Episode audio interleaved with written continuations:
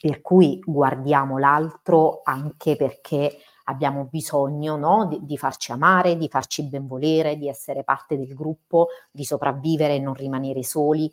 Per cui non è che il confronto è sbagliato a prescindere. Vi siete mai chiesti cosa succede quando ci concediamo il permesso di essere vulnerabili e raccontarci senza giudizio? Io sono Erika Isotta e questo è Embracing Life. E oggi siamo qui con Francesca, psicologa cognitivo-comportamentale che sul suo profilo Instagram, Terapie di Interni, si occupa appunto dei mondi interni e ne parla attraverso bellissime illustrazioni, sono davvero imperdibili, quindi dovete andare a recuperarle. Questa è la cosa bella dei podcast, che potete semplicemente andare su Instagram, aprirlo e andare a vedere immediatamente di cosa stiamo parlando, mentre continuate ad ascoltare le nostre parole. Nell'episodio di oggi riflettiamo sul confronto con gli altri, eh, la percezione del sé e del mondo attorno a noi, eh, cercando di capire da dove viene la fatidica domanda ehm, che almeno io mi sono fatta già nella vita, ma penso anche altre persone, che è perché le altre persone riescono in tutto e io no? Benvenuta Francesca. Ciao, ciao a tutti. Eh, allora, a proposito di questo, eh, avevo scritto un post proprio al riguardo, adesso non mi ricordo uh, bene, però insomma la domanda era questa proprio perché um, è una domanda frequentissima che mi sono posta anch'io cioè, n- nella mia stanza di terapia personale e, e alle qua- alla quale no, piano piano ho dato una risposta e, con, e, ed è una domanda alla quale diamo una risposta con, con i miei pazienti. In realtà noi guardiamo solo una parte delle vite degli altri. In questo i social non ci hanno aiutato per nulla. Osservare gli altri e confrontarsi con gli altri è necessario. Hm? Perché non ci sono degli strumenti di misurazione naturali o fisici, no? C'è anche la teoria di Festinger che lo dice, no? Che parla proprio, proprio di questo. Non esistono degli strumenti oggettivi al di fuori del contesto sociale che misurino il valore e quindi ci guardiamo intorno in cerca di un punto di riferimento, no? Che ci possa aiutare a capire se stiamo facendo bene, male, nel lavoro, nelle relazioni nella vita in generale. Quindi spesso questo punto di riferimento lo prendiamo guardando un pezzetto però delle vite degli altri, non ampliamo lo sguardo. Questo perché dietro c'è tutto un tema che ha a che fare con la capacità di mostrarsi aut- autenticamente all'altro, nelle proprie fragilità, che è una grandissima difficoltà che abbiamo, che secondo me in parte c'è sempre stata. Però questo è qualcosa che do- dovremmo approfondire. Non ho al momento gli strumenti. c'è anche, c'è anche una, un, un, discorso interessante, perché adesso quando eh, parlavi appunto di questo, io penso che a volte l'autenticità manca anche nel rapporto con noi stessi ehm, in quanto, non so, io parlo della mia esperienza personale, quindi non voglio generalizzare, questa è la mia esperienza di essere umano eh, al mondo da 31 anni, ma delle volte eh, sono sentita che a volte, sai, raccontavo delle balle a me stessa, addirittura di eh, che cosa ero, che cosa non ero, di come mi percepivo. Invece avere dei momenti di totale sincerità, autenticità che sono arrivati a me, soprattutto nella stanza terapeutica, ma anche poi nel resto del, della mia esperienza, perché appunto quando si comincia a fare l'esercizio di essere autentici con se stessi, questa cosa poi si, si, uh, si ripete. Ma abbiamo tanto da affrontare in questo, in questo episodio. Um, sono molto contenta di, poter, di, poterti avere qui per parlare di questo. Uh, ma prima di cominciare, per chi ancora non ha avuto modo di conoscerti, chi ci ascolta, um, e magari non ha ancora incrociato il tuo profilo, magari ci è andato adesso perché l'abbiamo appena detto. Ci puoi raccontare la tua storia? Chi è la persona dietro la professionista? Allora, Uhm, io nasco in un paesino della Basilicata, ehm, e sono una di quelle persone che ha sempre aspirato ad essere autentica e a che ha fatto un'enorme fatica ad esserlo, nonostante, uhm, nonostante ci provassi tanto e da sempre. Perché dico questo? Perché terapia d'interni nasce anche per questo motivo. Cioè, per me l'esposizione è un tema molto difficile. Io non amo espormi in generale, infatti il mio profilo lo tratto proprio come un profilo professionale, ci metto pochissimo della mia vita privata, ma onestamente perché me ne dimentico proprio, cioè a volte uh, io mentre sto facendo le cose mi dimentico di fare una fotografia, di postarla, di... Questo però perché ha a che fare, per esempio, tutta una lettura, ha a che fare con un mio tema e quindi col fatto che magari io credo che agli altri possa non interessare. Invece non è vero, è curiosità, no? Piace guardare dal buco della serratura. È, anche un, una forma molto leggera di distrazione. Quindi per una credenza mia personale, io non uso i social come vengono utilizzati di solito, ma li uso a scopo professionale. Per me l'esposizione professionale eh, è stato qualcosa su cui lavorare e da legittimarmi, per cui terapia di, impe- di interni mi rispecchia da questo punto di vista, per me è un esercizio. Quindi questo porta a dire che sono una persona riservata, sono non timida, sono spaventata dal giudizio. E non amo, non amo uh, stare al centro dell'attenzione. Um, mi piace lavorare negli interni, mi è sempre piaciuto tantissimo. Uh, sono molto introspettiva, sono un'introversa, uh, sono riflessiva, ho un'ironia molto pungente e questa è una difesa che a alcuni piace, ad altri no, non sempre piace. Ehm, ecco, per me quello che ti sto dicendo è come io esercito la mia autenticità. Non mi nascondo dietro, cioè se una persona mi chiede perché non ti mostri, io lo dico. Io ho difficoltà a mostrarmi in video, a fare delle storie. Faccio fatica a credere di essere interessante.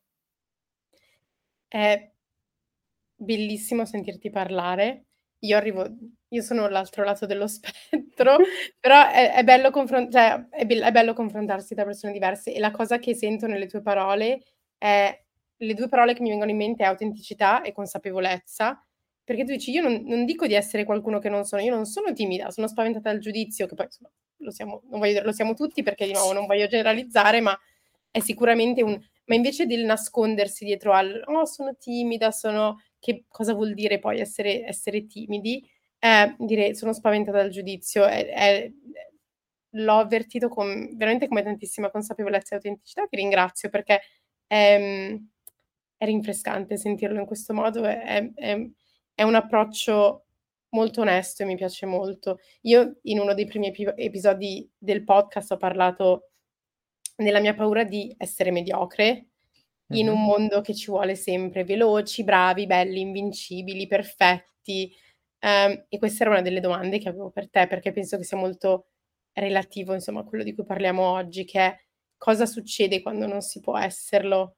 Um, con l'avvento dei social ovviamente abbiamo sempre più spazio nel vedere cosa succede nella vita altrui o come dicevamo prima, quello che ci vogliono far vedere, perché è uno spicchio, è una serratura ed è un'immagine curata, è come un magazine, è come un, una rivista, è qualcosa come, come una serie su Netflix, insomma, dove tutte le luci sono studiate, dove io scelgo che cosa postare, che cosa mostrare, eh, che cosa far vedere.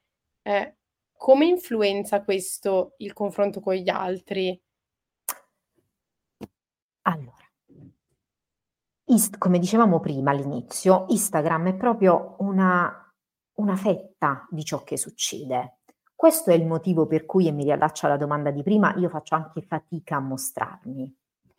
Perché non tutti, alcuni sì, non tutti riescono a farsi un'idea precisa della persona che c'è dall'altro lato, neanche conoscendola riusciamo a farcela, no? Cioè, abbiamo bisogno di tempo, di spazio, di, di intimità, quindi a maggior ragione attraverso un social. Quindi se io ti mostro un pezzo, un momento, un attimo della mia giornata, io non ti ho mostrato chi sono, io ti ho mostrato quel pezzetto che bisogna vedere anche quanto sia reale e quanto sia corrispondente allo stato d'animo della persona in quel momento o quanto invece non sia una copertura perché non si vuole affrontare altro e non si vuole mostrare altro. Per cui quando io guardo il social lo devo guardare con, la, con in testa la consapevolezza che sto guardando uno spezzato che può non corrispondere alla realtà, sto guardando un film. Quindi più che guardare quello che fanno gli altri, posso farmi delle domande. Quindi se io seguo un profilo e quel profilo mi dà, mi suscita delle emozioni. Perché io continuo, a, positive o negative? Quindi se sono negative, perché continuo a seguirlo? Se sono positive, perché? Qual è, anche se non esistono emozioni positive o negative, però per, per intenderci, ok? Eh, perché? Che cosa, che, che cosa tocca di me? Che cosa mi fa piacere? Che cosa non mi fa piacere? In che direzione mi porta? Allora, se i social li utilizziamo per porci delle domande, hanno un senso altissimo, cioè, mh, mhmm, possono essere utilissimi. Se invece li utilizziamo per confrontarci, toppiamo, cioè inevitabilmente sbagliamo, inevitabilmente ne usciamo perdenti. Io c'è una persona che seguo su Instagram, americana, che adesso stavo cercando di ricordarmi la frase che dice, eh, cioè in inglese la so, ma non, non, so bene come tradurla, però sostanzialmente lei dice, ehm, quando ci paragoniamo, il paragone eh, è il terreno fertile eh, dell'infelicità, una cosa di questo tipo. Quindi quando c'è, adesso mettiamola magari in un modo migliore, però una sorta di cosa di questo tipo, che ogni volta che noi facciamo un paragone è come se nel nostro terreno fertile invece stessimo strappando tutti i fiorellini che crescono e stessimo rendendo il terreno proprio infertile dove nulla o quasi può crescere o dove tutto diventa più difficile, perché poi è ovvio che eh, se noi ci paragoniamo agli altri diventa molto più difficile guardare noi stessi in una chiave eh, positiva, ma se, non positiva, però in una chiave che non sia negativa o in una chiave in cui diciamo ah ma quella persona è meglio di me, quella persona ha una vita più bella, guarda quella persona esce sempre, questa sta Guarda Erika, sai cosa succede? Viaggia. Che quando noi guardiamo in questa prospettiva non, non, non ci vediamo, cioè noi guardiamo l'altro ma non vediamo noi stessi e, e uso due verbi diversi perché sono diversi. Cioè, no, noi no, n- non ci osserviamo veramente, non ci ascoltiamo, non ci sentiamo quando ci focalizziamo e focalizziamo il nostro occhio sull'altro, perché noi non lo possiamo sapere. C'è, c'è un concetto molto interessante, eh, che appunto è quello anche della conoscenza del sé, del, del, capire chi siamo, come siamo davvero percepiti anche in certo. un certo senso. E ricordo che sei mesi fa eh, il mio ragazzo stava affrontando un periodo di cambio professionale e stava lavorando con una coach che gli ha detto: Guarda, fai rispondere a queste domande alle persone importanti della tua vita, ai tuoi amici, alla tua famiglia, tutte le persone che hai. Eh, insomma, di cui, insomma, a cui tieni, che sono insomma, delle, dei pezzi importanti. E io mi ricordo lui come era rimasto stupito dalle parole positive che erano uscite da queste, da queste descrizioni. Non erano niente di che, erano tipo per esempio quali sono le sue forze, quali sono i suoi punti di forza, eh, che cosa sarebbe bravo a fare in campo professionale. Ovviamente era un coaching professionale, quindi era eh, un lavoro di questo tipo.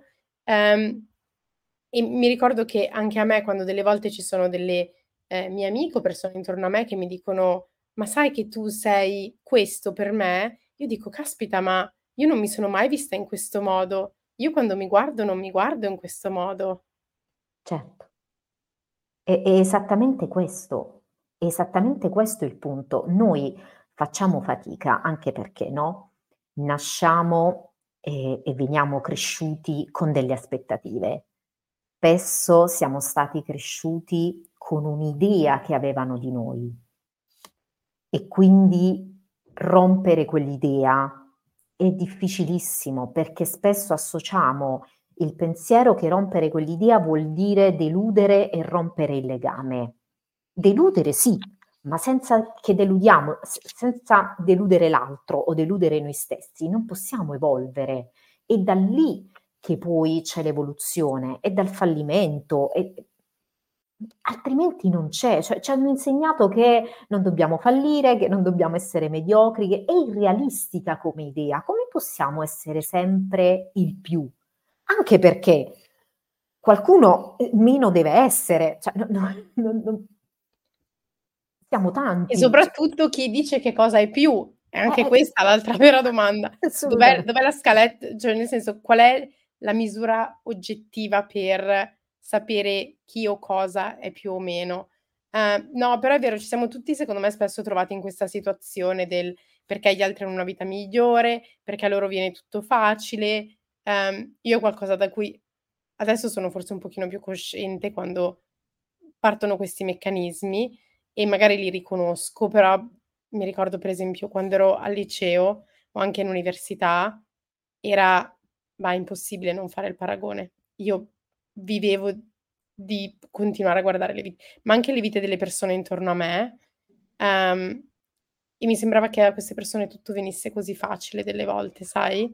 E una cosa che volevo chiederti è quali sono le eh, ragioni psicologiche alla base di questa tendenza a confrontarsi con gli altri, a sentirsi inadeguati con se stessi?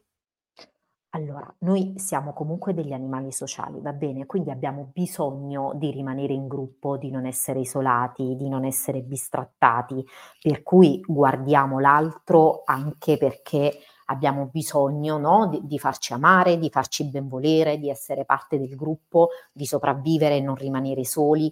Per cui non è che il confronto è sbagliato a prescindere. Il discorso è che va guardato in un'ottica diversa, facendoci delle domande diverse. Osservare ciò che gli altri hanno e provare a sperimentare se quella cosa su di noi può avere un bel effetto, ci può, può essere un vestito che ci sentiamo comodi. Un esempio, no? Uno dice mhmm, sempre, uh, oddio, la popolarità, l'influencer adesso è, è, è qualcosa che è, è un lavoro che piace tanto. Ma i motivi per cui piace tanto quali sono? Per quella persona, no? Allora sono perché mi piace essere esposta, so, esposto, sono perché uh, credo che guadagnino in maniera facile. So, ok, quali sono in realtà i risvolti della medaglia di quel lavoro? Io su di me lo sento giusto, mi alzerei tutte le mattine con un mezzo sorriso, non dico un sorriso a 32 denti, però la maggior parte delle mattine sarei felice di alzarmi e fare quel lavoro lì? Che cosa mi piace? Che cosa no? Allora, delle domande che vadano io posso guardare l'altro cosa fa, però mi devo chiedere che cosa mi piace di quello che fa, che cosa sento mio, dove io mi, mi posso andare ad incontrare con chi sono, perché poi è questa la difficoltà.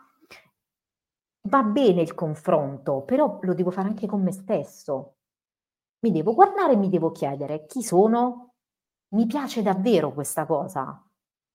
Ma davvero tutti i ragazzi o la maggior parte vogliono diventare calciatori? Ma perché?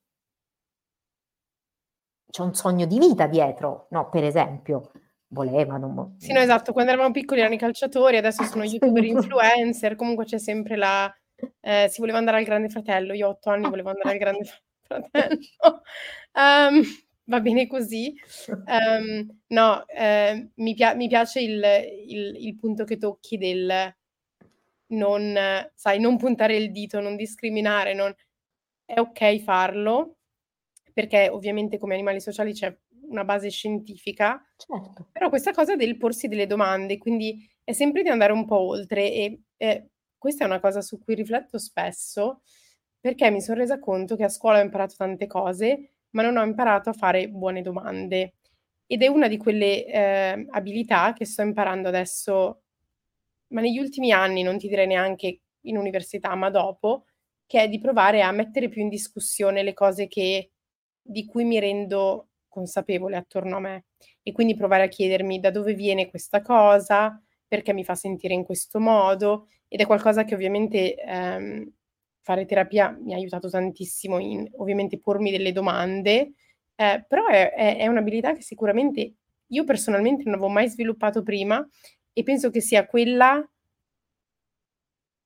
una delle più utili, sia fare domande a se stessi, anche la curiosità verso gli altri, proprio la domanda, il chiedere ha un potere incredibile quando poi si comincia a utilizzarlo. Erika, pensare, mhmm, non è semplice, pensare realmente. Ti insegnano a pensare e dovrebbe farlo dovrebbero farlo le istituzioni e la famiglia. Il discorso è che una famiglia che è in grado di insegnare al proprio figlio a porsi domande è una famiglia che non ha paura delle risposte. E invece spesso si ha paura delle risposte, quindi non si insegna a pensare e si va avanti. E anche questo è il motivo per cui io guardo nella società ciò che è socialmente accettato e vado, vado su quella strada. Tutto ciò che va fuori da quello mi rende strano, mi rende diverso, eh, mi rende problematico, poi ognuno no, ci mette l'aggettivo che, che preferisce, e però non ha a che fare con un proprio sentire.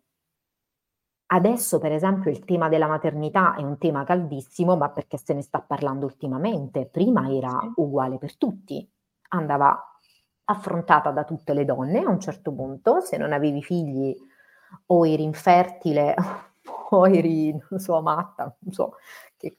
Sì, no, no, viene sempre... Ma questa è una cosa, tra l'altro, di cui io ho parlato ho fatto una TED Talk, ho parlato di eh, aborto spontaneo, perché io ho avuto un aborto spontaneo, e ho parlato di questo, un po' maternità a tutti i costi, e di questa cosa del se allora non fai figli, cosa sei, chi sei come donna?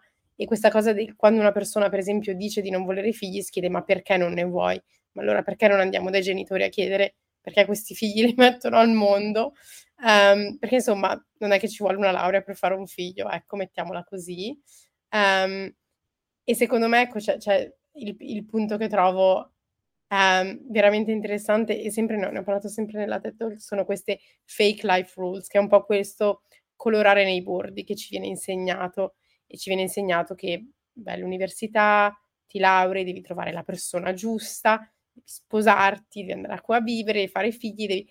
e la, ci viene insegnato che tutto deve essere fatto in quest'ordine, in questo modo, che solo alcune cose vanno bene, sono positive, sono eh, percepite come tali e quindi forse anche qua poi diventa il, eh, sai, quel terreno di, di, di, paragone di cui parlavamo prima, in cui si comincia a, a guardare, perché a volte se io penso a come sono cresciuta, c'era un solo modo di fare la vita. Certo. Non ce n'erano tanti. È vero. E questo era il motivo per cui la gente no, aveva l'esaurimento nervoso, non la depressione, era, era strano e invece magari aveva una malattia mentale psichiatrica. E era il, motiv- il motivo per cui gli psicofarmaci venivano chiamati le goccine, cioè t- tutta una serie di, uh, di nomi, no? di appellativi che non davano valore e risonanza al problema e all'intensità del problema adesso c'è molta più libertà nel vivere la propria vita, ma questa libertà costa una fatica enorme, enorme. A livello mentale difficilissimo.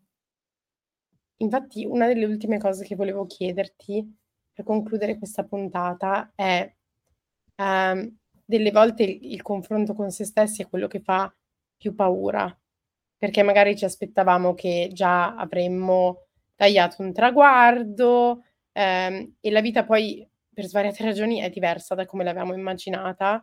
Ehm, io penso tante volte quando, ehm, si legge anche sui giornali, online, eccetera, appunto di studenti che non riescono a laurearsi in tempo, per esempio questo diventa ehm, ovviamente può avere conseguenze molto gravi, come vediamo ovviamente quando queste notizie arrivano sui titoli di giornale. Ehm, come e, e la vita è semplicemente diversa da come l'avevamo immaginata, per qualsiasi ragione. Io ho affrontato un divorzio, quindi posso dire serenamente che la mia vita me la sarei immaginata diversa in alcuni momenti. Oggi sono comunque contenta.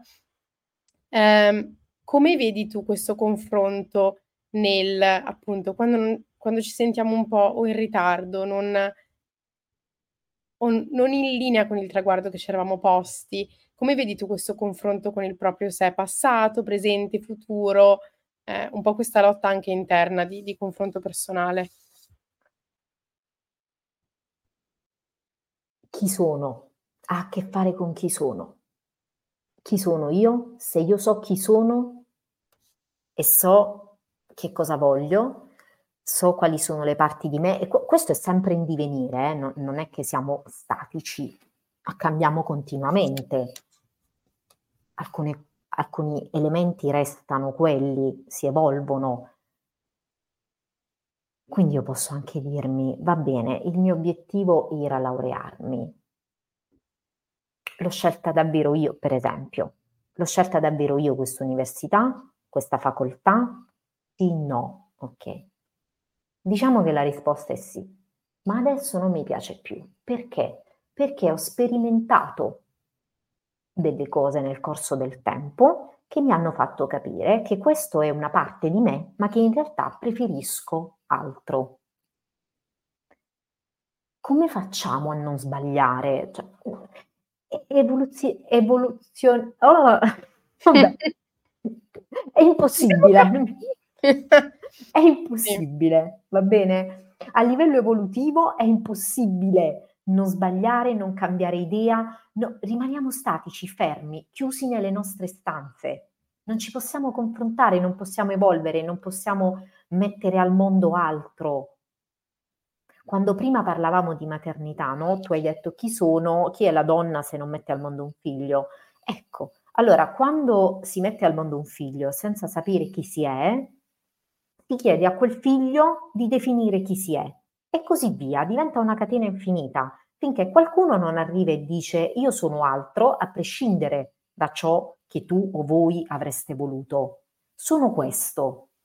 Però per farlo serve un coraggio enorme, serve anche assumersi la responsabilità di, di, fare del male agli altri, che poi non è vero, cioè non è che facciamo del male.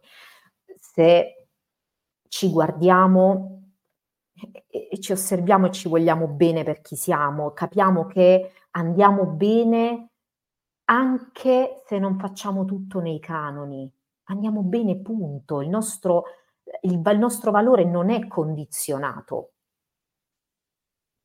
da ciò che produciamo, dai traguardi che, raggiungia, che raggiungiamo.